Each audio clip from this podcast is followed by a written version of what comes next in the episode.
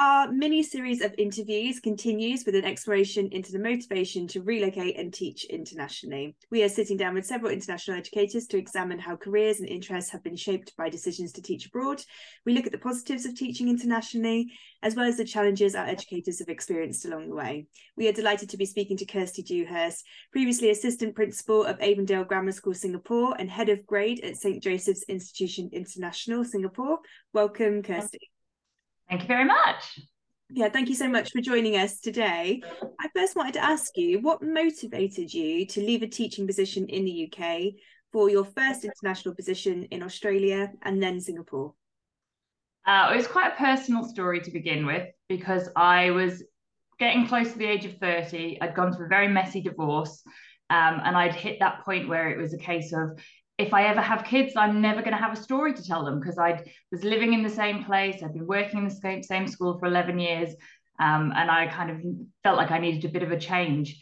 Uh, one Christmas, I was watching the movie The Holiday, uh, where they do a, a kind of a life exchange over the Christmas period. And I thought, you know what? I really want to do that. I want to try something different, but I don't want to leave the security of my job but I want to go and do something a little bit different. And so that inspired me to then start looking into exchange programs um, for teachers across the world. And I came across uh, the Commonwealth Exchange Program. Um, and before I knew it, I'd kind of filled in the forms and and got the ball in in motion. And and 12 months later, I was moving out to Australia for for a, a life swap. We literally swapped houses, swapped cars, swapped jobs but I had the security of knowing that I was still getting paid from my school in the UK uh, and that my job would still be there when I came back. Uh, but I was able to then go and, and have that bit of adventure, which which was just wonderful. And it was so inspiring in terms of reaching out and doing new things, new opportunities, new experiences, things I would never have done, never have stepped out of my comfort zone at home. Um, so when I actually came back after my 12 months in Australia, it didn't take long before the cold weather and the miserable, you know, kind of winteriness kicked in and the demands on teaching returned. And I kind of needed that little bit of excitement again just to, to get out. And I was beginning to find after I'd come back that everything was the same. Things mm-hmm. didn't change very much. There were still ridiculous demands on what teachers should be doing and the, the achievements we should be making, whether or not that was right for the kids or not. Mm. Um, and so I kind of the freedom of what I'd experienced of, of not being governed in the same way in Australia led me to look into actually going further further away again and having not really traveled a lot before then I didn't really know where I was going to go um, but the, some of the connections I'd made while I was in Australia helped me on my path to finding the school mm. in Singapore where I ended up getting my job and heading out to and yeah life's been very different ever since How incredible. Is that program still something that people can apply to do and, and to move then um, and do this kind of life swap? I think the actual program I went on has changed now. It's no, I don't think it's the Commonwealth Exchange program anymore, but there are still programs out there. Um, and even schools that have got kind of sister schools across the world where, you know, if you investigate, they're, they're quite willing for opportunities like this to happen. Um, and I think you know it's something that we should be encouraging our younger teachers to go and do uh, because it'll make them into very different people and, and much better teachers, I'm sure. Oh, absolutely. So, what were some of the highlights and what were some of your successes whilst teaching internationally? Uh, the biggest probably the biggest highlight of it all is the friendships that have been made. Mm. you know you go out to new places and you're all in the same boat. You've all kind of given up your life at home. You end up somewhere new and and people look at you. Going into a school which is a community um, and you're welcomed into that. And and that was a, a big important point for me when i was going overseas. But i think also the opportunities that i've had the networking opportunities i've met people from all over the world. I've worked with people from all over the world. I've I've experienced different cultures. I've uh, you know been able to bring a lot more learning of my own to my teaching. So you know living in Asia, you we experienced all the different kind of religious festivals that we used to teach about in the UK. Mm.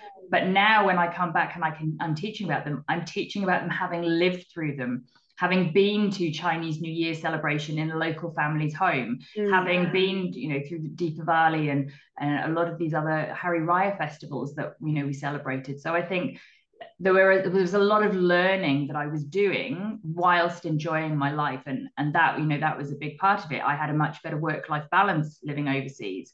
You know the money was great. So I was able to do a lot of saving as well which is you know definitely an important part in life these days.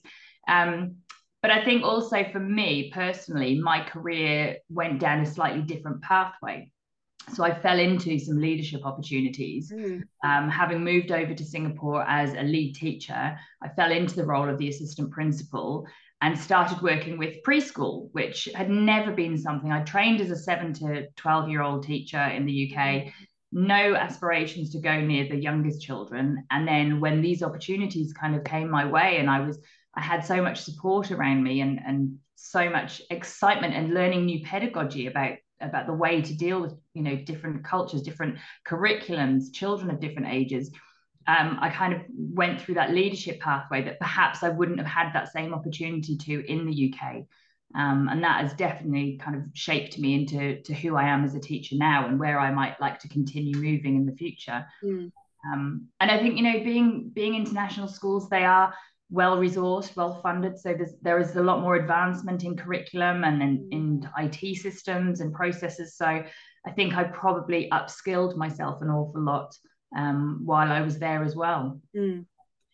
Wow, I think that you've got some incredible insights then about how this has really um, given you these different opportunities. So culturally, how you've kind of adapted that into your approach and kind of and and your teaching and understanding better different approaches for pedagogy and also those opportunities then for leadership. So it sounds like there were some incredible opportunities made available to you teaching internationally. That being said what were some of the challenges that you also encountered? Well the obvious one is you know you go away from home you're on the other side of the world you're away from family and you know I, I was unfortunate. I lost my father while i was living overseas but i was able to get home pretty quickly you know technology as it is and airlines and things as it is i was able to to get home very quickly and i was grateful for that mm. um, one of the in terms of the teaching side of things i think one of the biggest challenges i faced was that i'd gone from working in the state system here to working in international schools which are privately owned, mm. some by huge conglomerate businesses, mm. um, some much more. I was lucky, Avondale, where I worked in Singapore to begin with, was a, a very small school, so it was quite privately owned. But you have to adapt to the fact that schools are businesses out there, and mm. business and education are an interesting combination. Mm. Um, and you know, you go in full, fully fledged as a teacher and it's all about you know the education of the children and supporting teachers. And then you realize actually there's a lot of business aspects that that impact what you're doing day to day. So adjusting to that and understanding that was quite a shift of a mindset to begin with. Mm-hmm. However i would say that that that was a great learning opportunity as well it's given me a different understanding of how schools work. Mm-hmm. I was able to to kind of learn about the big picture of school management um, and school leadership through knowing the different sides of you know what what heads had to bring, principals had to bring to the school. Mm-hmm. Um, so I think that's whilst it was a challenge, it was also a great learning point within there as well. Um, and I think you know being open, having an open mind, new things, new ways of doing things, uh, new opportunities for me, I, I'd grown up in a very small village in the middle of Wales, hadn't really been very far or done anything different for a long time. Mm. So to suddenly have to be open to new ways, new ideas was a challenge in itself, but certainly a, a really, a really one for me. Um, but I think the big part of my experience in international schools was that it is such a community people are there to support you. Mm. so you know you're going to take these risks but there are people there to back you up along the way. A lot of people will have done the same things that you have. They're there to you know be able to make it an easy process um, and you know they will put support in place to make sure that you can find somewhere to live. And you know you're not you're not suddenly have to deal with a whole new culture of life as well as a you know learning a new curriculum or learning a new school systems and and all of those sorts of things. So i think you know being open to that needing to adapt um, is yeah. a key strength that you need when you go overseas for sure. Yeah. It sounds like you've been really reflective on your practice and and those positives as well as those challenges but how they have almost created further opportunities then through challenge. Um, what advice then would you give somebody who is considering teaching internationally? My first tip would be just do it. Just do it. Jump straight in. Uh, you'll never look back. Mm. Um, I think it's it's it's scary, but you will just you know you'll feel so so successful once you've kind of dipped your toe in and, and had mm. that opportunity. Um, in terms of practicalities, I'd probably say for me, my experience when I first got offered the job in Singapore was I didn't know what the the kind of financial status was. I didn't know what you know teachers were paid internationally. I didn't mm-hmm. know what was a reasonable amount. I didn't know what Singapore dollar converted to even. So I think understanding your personal situation in terms of finances, what you're going to need to do when you get there, mm-hmm. and how the school will support you is really important. Um, and because you are giving up your life in one country and, and throwing everything into another, I would say make sure you, you know, kind of really find out about the school that you're going to, mm. find out about the culture, ask to speak to some of the teachers who already work there, you know, read up through their websites, find out a bit more about what's going on, use networking facilities to actually, you know, like social media now, Facebook and Twitter and things like that. They're amazing for actually being able to reach out and make connections with people who either have known somebody who's worked there or has worked there themselves or mm. you know knows the school in some way so using those sorts of platforms to be able to actually do a bit of research finding out about the places you know definitely something that would really help you because you want to make sure that you're choosing the school that's right for you because they are often so much of business then look mm-hmm. for is it a not-for-profit school is it a profit-based school is it one of a giant community around the world if you're looking in terms of going on a career path, then you know, is it a school that's got other other bases around the world that you could then you know do a transfer between later on? Um, so probably researching is you know spending that bit of time really understanding where you're going and what your what the school is. Uh, probably be my top tip, but.